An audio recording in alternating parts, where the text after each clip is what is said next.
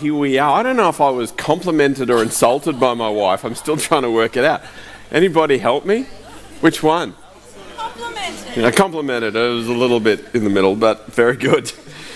All right, well, we are in uh, week two of Transformed, and uh, we're working through the book of Romans, uh, and uh, having fun doing it. Uh, the whole point of doing a series like this is we really get to the heart of how Paul, who wrote Romans, wanted us to, to do the journey. I said last week, I'll just say it again in case you're not somebody that would say, I have faith, um, I'm on my own journey. You, you're reading a great book. You're reading a book written by a guy who was a skeptic himself, more than a skeptic. He was a real critic of Christianity, but he had an incredible transformation. But because of that, I think Paul writes Romans in a way that helps us uh, journey, uh, the, the, the journey that we're on ourselves. He writes it in a way to sort of explain what the faith is all about because he understands that plenty of people have questions. So, stick with us on this journey.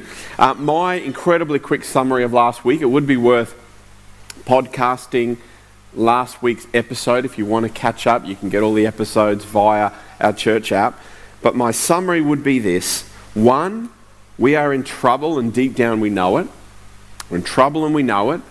And number two, the way that we deal with the trouble that we know we're in is three ways. One, we just say, hey, I'm just going to live for myself. I'm going to reject God and I'm going to worship things that I want to worship. And that can be just about any category of thing careers, uh, very sinful things, all sorts of things. Uh, two, we say, well, I'm a good person, I'm a moral person, so I'll work my way back to God. And, and three, very closely related to it, is I'm a religious person. And we find all sorts of different religions as a way of finding our way back to God. But we landed on Paul's conclusion that uh, all of us are lost, but there's a righteousness of God that has been given. The first time in history that a righteousness from God has been given, for all have sinned and fall short of the glory of God. And then a common theme all throughout Romans, Paul is beseeching the Romans and therefore us today to take a hold of this beautiful, beautiful thing called the gospel. He's essentially saying, if only you knew what you had, what you have, if you open your eyes, if you see it, if you take a hold of it, if you grab it and apply it to your life, you'll be different people. You know, a great tragedy in life is not knowing that we have treasure right in front of us. What is yours? So, to get our brain into gear this morning, I thought we'd just really play on this theme. This is what we've called the message today Do you know what is yours? And uh, I want you to try and do a journey with me and work out uh, is the thing that I'm putting on the screen trash or treasure, okay? Trash or treasure is the game. Now, the way we're going to play it is. Um, Treasure, thumbs up. All right. Trash, thumbs down. Treasure, thumbs up. Trash, thumbs down. Everyone have a practice. Treasure, trash. Okay. It was really hard, wasn't it? Yeah, you're like, I didn't need to practice that. Fair enough. All right. Next thing. Let, let's go to the first one. So your job is to say, is this trash or treasure? Let's have a look. What do you think? So we ne- I need to get a consensus because we're going to decide what do we think? We've got mainly treasure, I would say, out there. We've got the treasure, the yes sound effect. The tre- there it is, it is. It was treasure. Beautiful. Good. Just give yourselves a pat on the back. This is worth millions. Did you know this painting was found in a couple's house?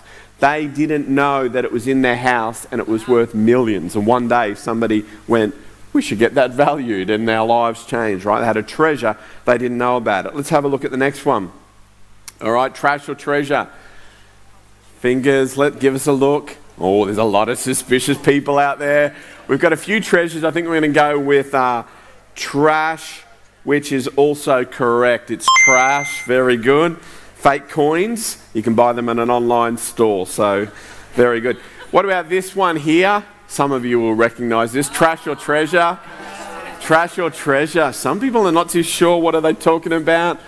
Got some trash out there. Got some treasure. Tre- uh, treasure is correct. Did you know that painting, that picture was sold for $1 million? It's a picture of a potato, not even the potato, the picture of the potato, could sold for $1 million. So apparently it's treasure. All right, have a look at this one. What do you think? On a refrigerator? What do we got? Oh, we've got some lots of treasures out there. Treasure everywhere. How do you know that? That's annoying. I thought I'd get you for sure. It's treasure. Do you know that picture there is called Ribs Ribs and it was sold for $5.16 million? $5.16 million. I would have said trash. I'm pretty sure my daughter drew that. Uh, it's on our fridge at home. $5.16 million. So everybody go and get those kids' pictures that you've stuck in the bin, post them online. All right, let's have another look at this one. Trash or treasure? What do you think? Trash or treasure? Uh, I don't know. I'm looking. What's the majority here? All right, I, I, you're wrong. It's not treasure. It's Uh, it was found on my fridge at home, and it's worth nothing. oh, except for love. It's, um, it touches my heart every day that I see it. Um, and here's the last one a comic book. What do you think? Trash or treasure? Oh, you're all so smart. Correct. It's uh, treasure. This was found in the wall of a house. Somebody didn't know that they had it. It sold for $175,000. Just a little comic book. And this is the aim of Paul, right? To help us understand that there's treasure in our midst. Do you realize what you've got? Is what Paul is trying to say to everybody. And if we're going to um, follow along in Scripture today, you can open up your Bibles to Romans 3. And I'm going to read from Romans 3:21. I'm going to go through to about 26 is the first passage. So today we're going to go from 321 to 521 and we're going to just really skip over the top of things. But now, apart from the law, the righteousness of God has been made known, to which the law and the prophets testify. This righteousness is given through faith in Jesus Christ to all who believe. There is no difference between Jew and Gentile, for all have sinned and fall short of the glory of God, and all are justified freely by his grace through the redemption that came by Christ Jesus. God presented Christ as a sacrifice of atonement through the shedding of his blood to be received by faith. He did this to demonstrate his righteousness because in his forbearance he had left the sins committed beforehand unpunished. He did it to demonstrate his righteousness at the present time so as to be just and the one who justifies those who have faith in Jesus. So let's just get some terms out of the way which are really important. A big important term is the word justification. Justification is the word dikaiosina, which uh, is a, obviously a Greek word. And what that means, it's the same word as righteousness, which is interesting. So, whenever you see the word justification, the translators could have put righteousness and vice versa. So, in a way, justification is a type of righteousness. It's a validating performance record. It's an A grade when, when you don't deserve an A grade, but you get an A grade. Here's the problem. We touched on this last week. This is why justification came into being. Um, God's wrath is against evil. Now, don't forget that God is not vindictive. It's not a wrath like an angry God that He's up there in heaven wanting to pound us. It's a part of His nature. His nature says, I must deal with evil. To, to roll His eyes on it or just sort of push it away and say it doesn't matter would contradict who God is. He must deal with evil. But what else do we know to be true of God on the other side of the coin? God is faithful and loving and quick to forgive. And um, He has mercy. And he, and he sees us as His children. So we have a problem here. We have a God that is just and must deal with evil.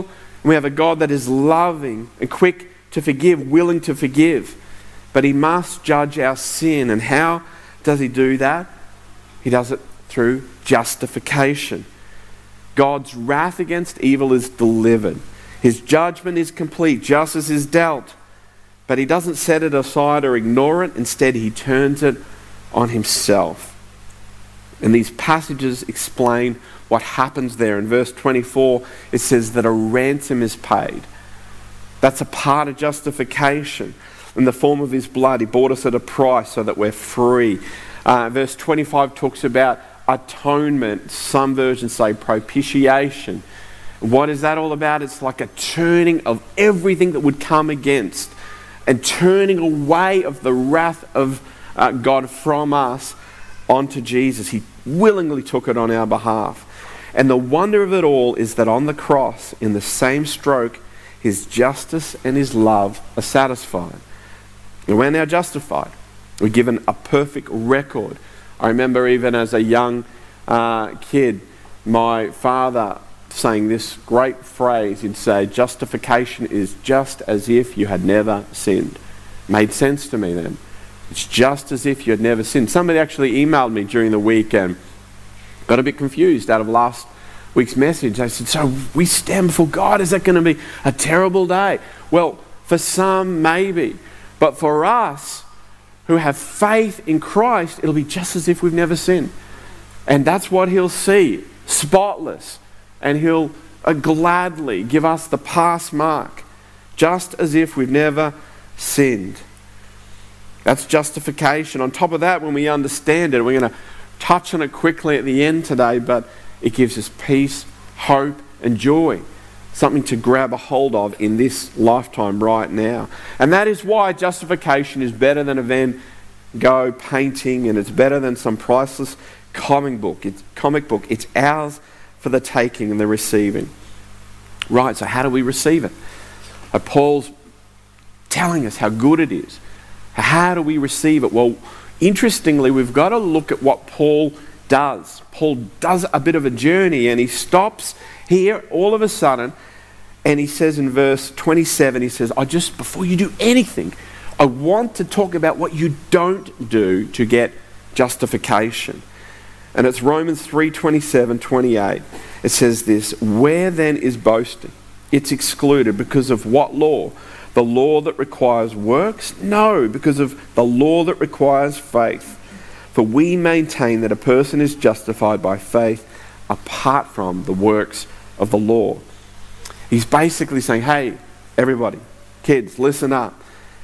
You will not get this through works of law. Now we've got to realize what Paul's doing here. He's stopping. He wants to reinforce a very important point because he knows that humanity has a problem.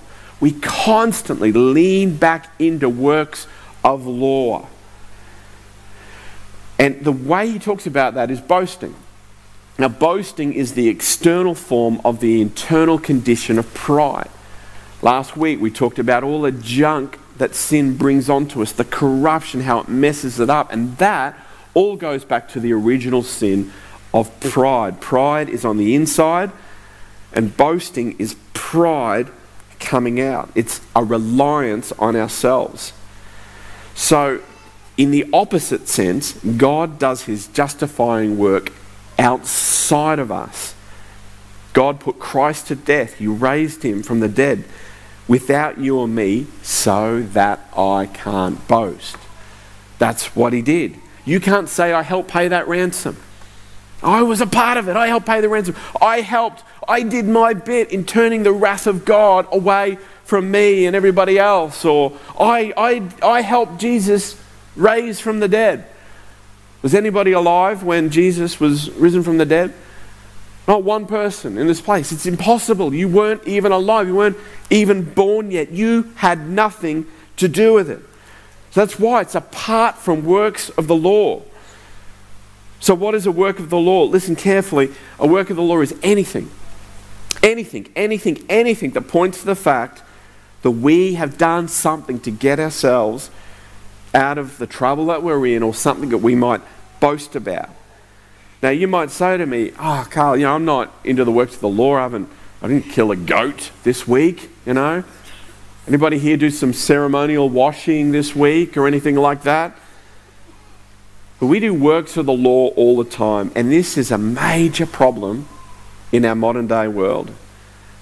Really hear me on this. It's a major problem.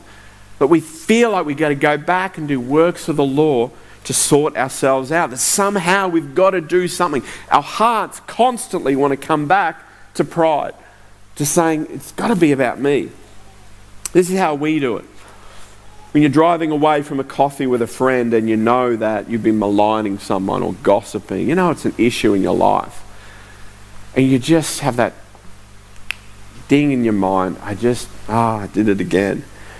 What do you do? Do you feel condemned and guilty in that moment? Do you tell God that you're going to shape up? You're going to fix it, God? Do you promise to change your ways so that God will be pleased with you? I mean, really, ask yourself do I do that? Do I, do I try and fix myself? But see, that would be a work of the law. Or what about you falling in an area, maybe lust in your life? You say, I'm going to make myself pure. God, I, I am, I'm dealing with this. I'm going to read this Bible all week. I'm going to fast and I'm going to pray.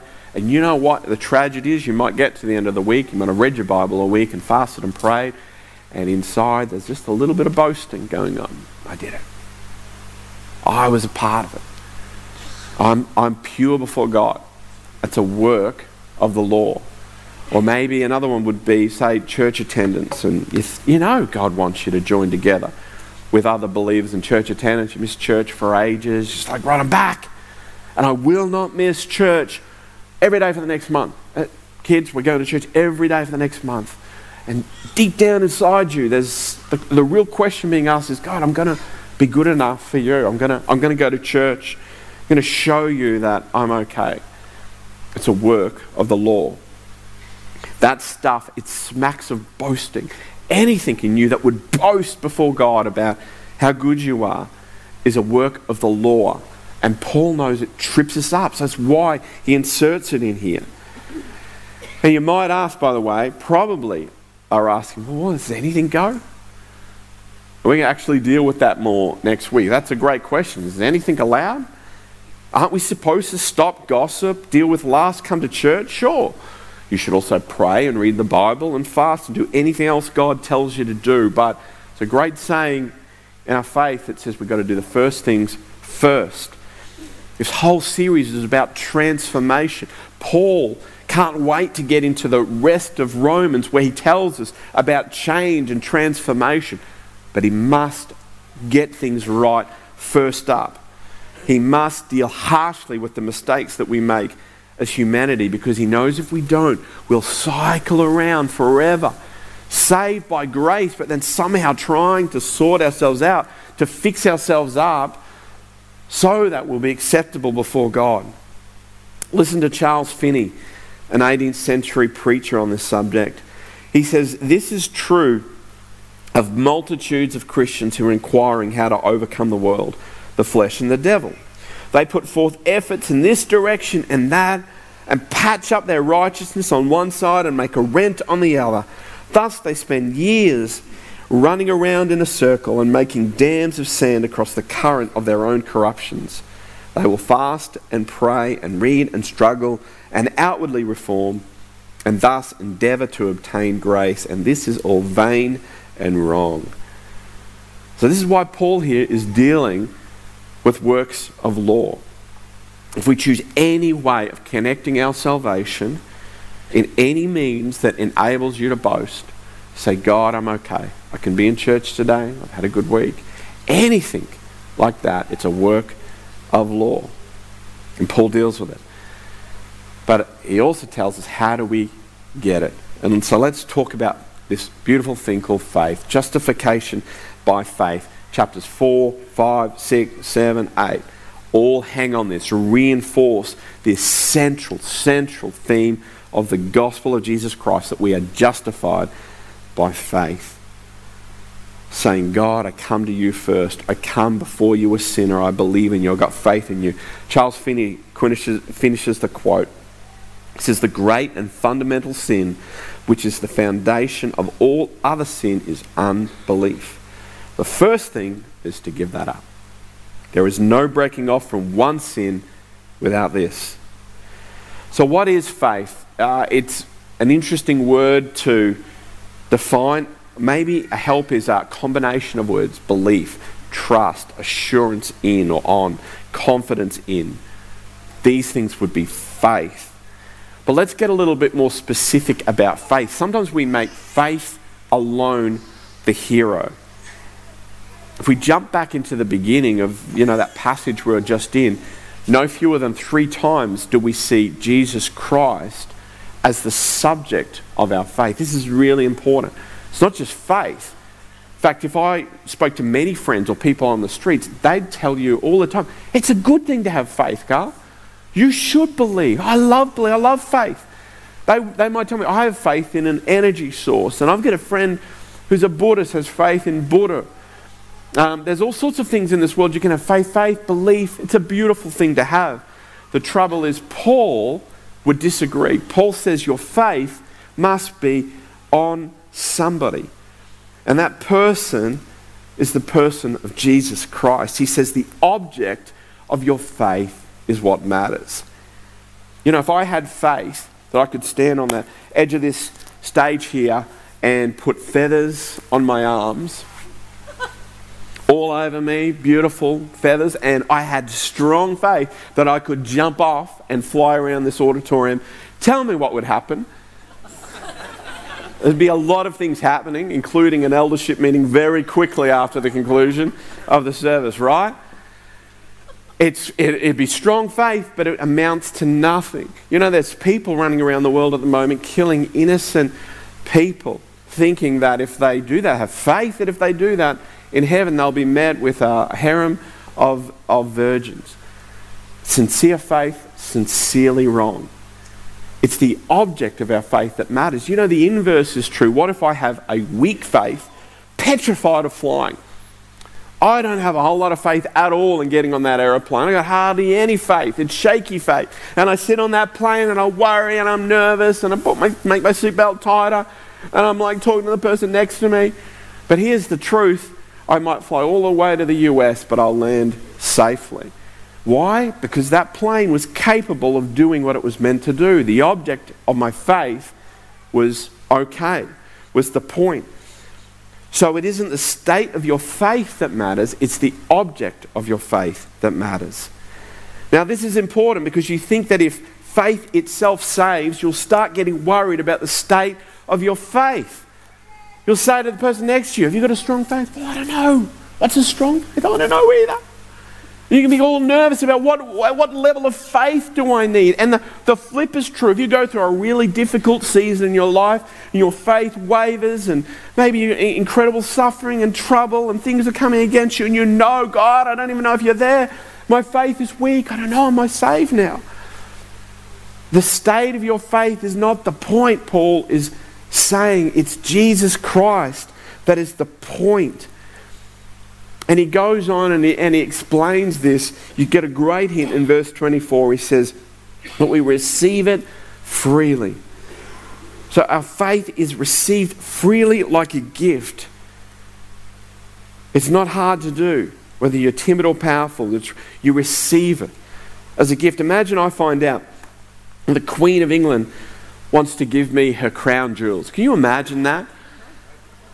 Have I told you before I've got this fantasy in my life that one day I'm going to get a letter in the mail and it's going to be crazy, like just something incredible, like I'm actually second in line for the throne of, of England or something like that. Anybody else got that sort of? And every now and again I'll say to Jess, it'll be a strange looking letter, right? It'll be in a funny pack envelope or something, all frilly, like this is the letter. This is the one. I'm really, I don't know, James Packer's son or something. I don't know. That would be really weird, but you know. And I open up the letter and it's from the Reader's Digest or something like that, right? So it's, it's got nothing to do with it. But I get, I get a letter in the mail, and this one is the one. Dear Carl, I want to give you the crown jewels from the Queen, you know. Imagine that. And I walk up to the Queen, and there's a big ceremony, and the world's cameras are there, and I take the jewels. I'm telling you, there is so much that is weird about all that, but people wouldn't be amazed at the amazing faith I had to receive the gift, would they? What would they be amazed at? Somebody tell me. that I got the gift, right? Why did he deserve it? And two, they'd wonder at the generosity and grace of the Queen. Does it sound a bit like grace to you? Sound a bit like the salvation gift that God gives? The gift was freely given. I may have doubted that the Queen would do it. I might have been shaky. My faith might not have been strong, but it's not the point. My faith really needs to just amount to the fact that I turn up and I believe that the Queen will do what she says she's going to do, that she's a person of her word, that she'll give me what she's promised. My faith is in her. If I trust her, it'll be okay. I put my hands out to receive and I receive. My part is small. No one's talking about my part. Everybody's talking about what the Queen did and the gift that she gave. And that is a picture of faith. Simply go to God with a belief that He is good. Anybody, go to God with a belief that He's good, that He's freely given Jesus Christ, and that He did a finished work on the cross, as verse 25 says. And then we receive the truth into our lives utterly letting go of my strength and, and trusting in God. That's faith. Shaky or strong. That's faith. Martyn Lloyd-Jones sums it up. He says, The man who has faith is the man who no longer looks at himself and, no, and is no longer looking at himself. He no longer looks at anything he once was. He does not look at what he is now. He does not look at what he hopes to be. He looks entirely at the Lord Jesus Christ and his finished work, and he rests on that alone. So faith isn't a feeling. Although you might have feelings, faith itself is not a feeling. It's a decision to trust. And that is why any single person here today can receive the gift of faith and justification by simply taking God at His word. It's true that Jesus died for me. It's true that He took my sin. I can be justified. You can receive by that statement, that trust in God. All right, so we're moving on and let's find our way into chapter 4. You know, Paul's reference point, all of chapter 4, I've heard multiple, like multi week sermons on chapter 4. I'm going to do it in about 20 seconds. But, but chapter 4 is all about Abraham. It's essentially Paul's speaking to the Jews in the crowd and he's saying, listen, you think, you think Abraham did it by works of law? You think Abraham sorted out his life? Abraham is exactly the same. Abraham was saved by faith. That was hard hitting for the Jews to hear. But he reminds them that it was the same for them, it's the same for us. Ultimately, it's about faith. But I really want to focus in on Romans 4:20. Just one passage there it says Abraham did not waver in faith sorry, in unbelief about the promises of God. Well, that is a strange scripture in the middle there. If you know anything about the Bible, Abraham didn't waver. Abraham didn't waver. Abraham, who gave his wife into a harem, right, didn't, didn't, didn't waver. Abraham, who doubted God seemingly all the time and, and, and was messed up about what is going on. Abraham, that tried to make things happen in his own strength at first, you'd be like, what is going on here? The point is that Abraham did not always live out his faith. His obedience was not always perfect. His trust fluctuated. But at the end of the day, his faith never extinguished. He hung on to God's promises even as it moved back and forth in his own through his own flaws and failings. And as he did so, it says in verse 20 that he was strengthened in his faith. He was able to look at his mistakes and say, This reminds me. Oh, what a mistake. What a, who, why did I do that? This reminds me, I trust God and God alone. I have no ability in myself to make this happen. When will I learn? And he turned to trust God. And Paul then says his faith didn't waver.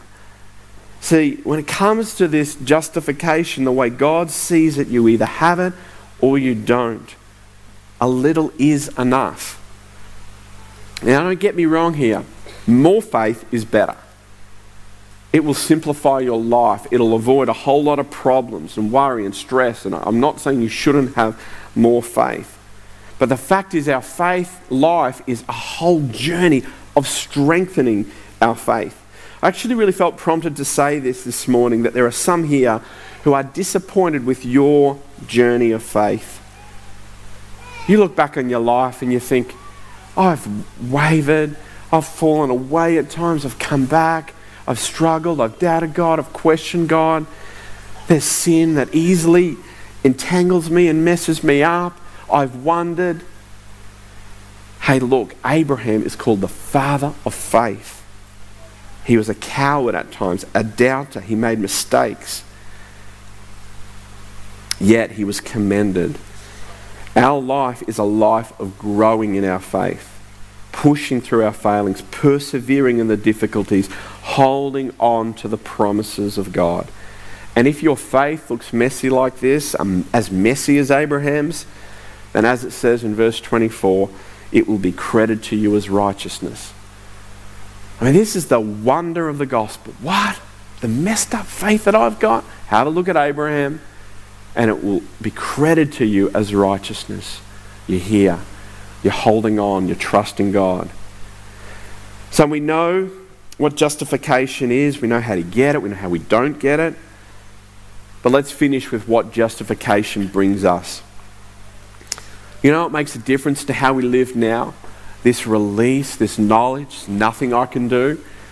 And Paul jumps into chapter 5 and he really wraps it up by saying, I just want to tell you some of the things that justification, that the gospel uh, does for us. Romans 5 and maybe about 1 to 4.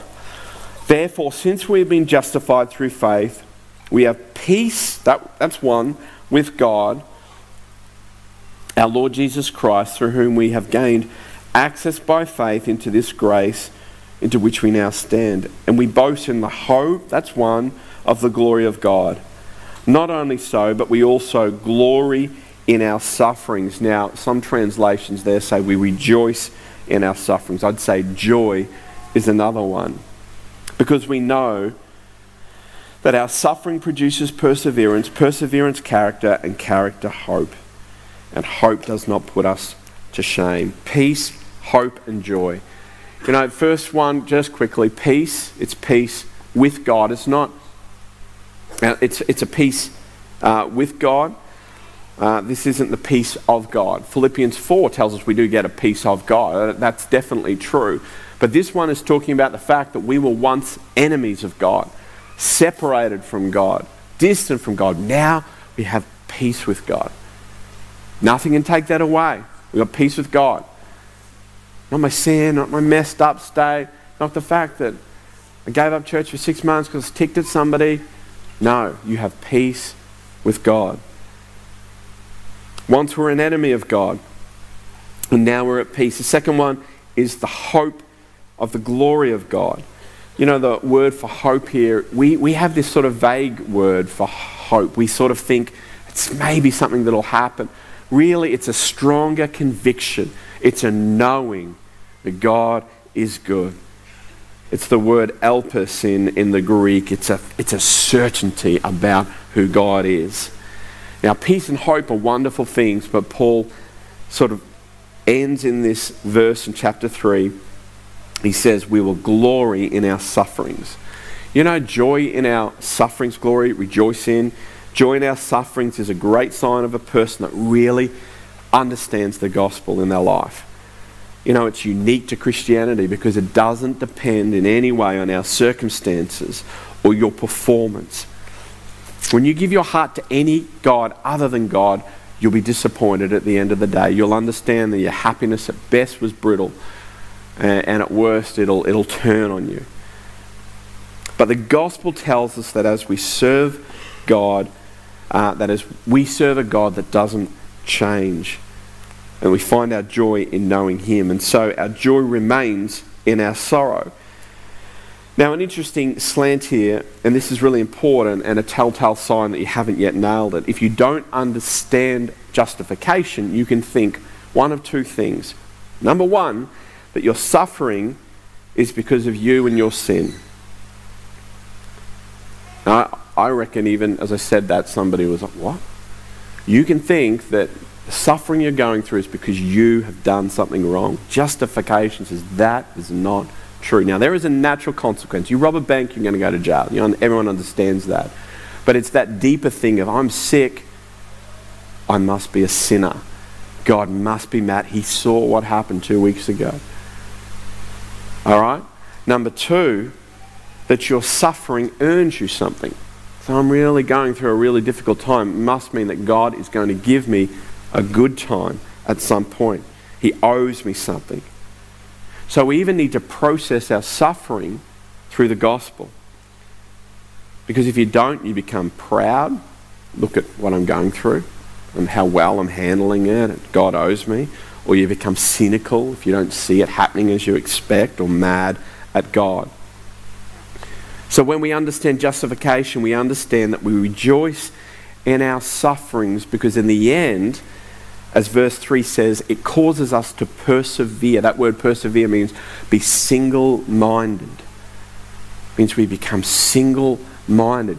Our suffering, we can actually rejoice in them, not glad that we're having these things. God is not glad about the difficulties, but at least it causes me to persevere and come back to what I know is certain. God is certain.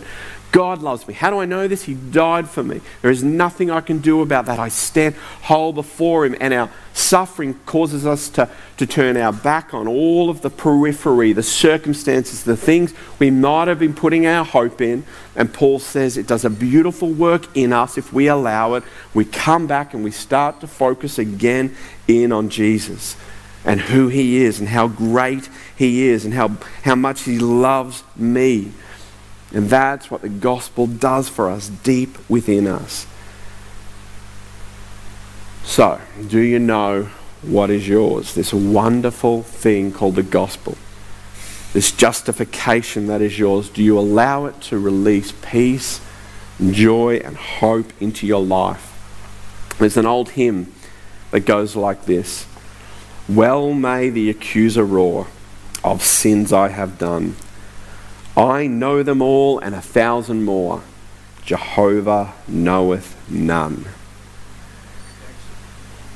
You know, the, the scriptures are full of Paul and the other writers speaking to Christians like us, calling us back to hold on to the truth that you've got. It's like you've got this beautiful thing in the wall of your house, you didn't know it but our heart drifts away. And this morning, I just encourage us all afresh just remind your own heart ah, oh, this is beautiful. Nothing can go wrong in your life, really. I mean, there are circumstances and troubles and trials and sadness, but at the end of the day, I'm right with God. He loves me. The God in heaven died for me. I can't lose it. There's nothing I can do to make it happen. He can't love me any more than He loves me at this moment. And so I'll take that peace and that joy and that hope and carry it with me. I mentioned earlier, you know, that anybody can receive this beautiful gift simply by faith. And that just takes receiving. And if you're here today, there's not a lot of fanfare about it, but I'd love to pray with you today if you'd say, I've never received that gift. I didn't know. But I just had to receive it. We'd pray for you that you accept Jesus Christ and you can receive this wonderful gift of the gospel justification. Let's pray together. Jesus, just we just remind ourselves again of this beautiful truth in our life, and we God, we pray that we'd hold on to it and we repent ourselves of the little bits of conviction that your spirit has done, even as we've shared the word this morning. But, you know, God, we pray that it causes us to run to you, to your grace and your wonder and your love. And that things just fall off even in these moments. God, I pray for people right now that have condemned themselves for inadequacy and for poor performance and judge themselves so harshly. God, I pray that right now, God, again by your Spirit, you'd remind them it was never about them and always about you, and there would be a joy that would envelop their heart and their soul. And Lord, I pray for those that are suffering right now. Lord, I know that you bring comfort and grace to those people, that you're not happy about suffering. But God, I pray that even through that, you'd cause their heart just to come back to you and they would hold on to the richness of knowing you and who you are. And we thank you, God, again for this beautiful truth, justification, and your work on the cross. Amen. Amen. Well, I just make that call again. If you would like prayer this morning, you've never known Jesus Christ, we'd love to pray for you. And of course, we'll pray for anybody else requires it down the front here. Otherwise, please enjoy a cup of coffee over in, in the cafe together. Bless you.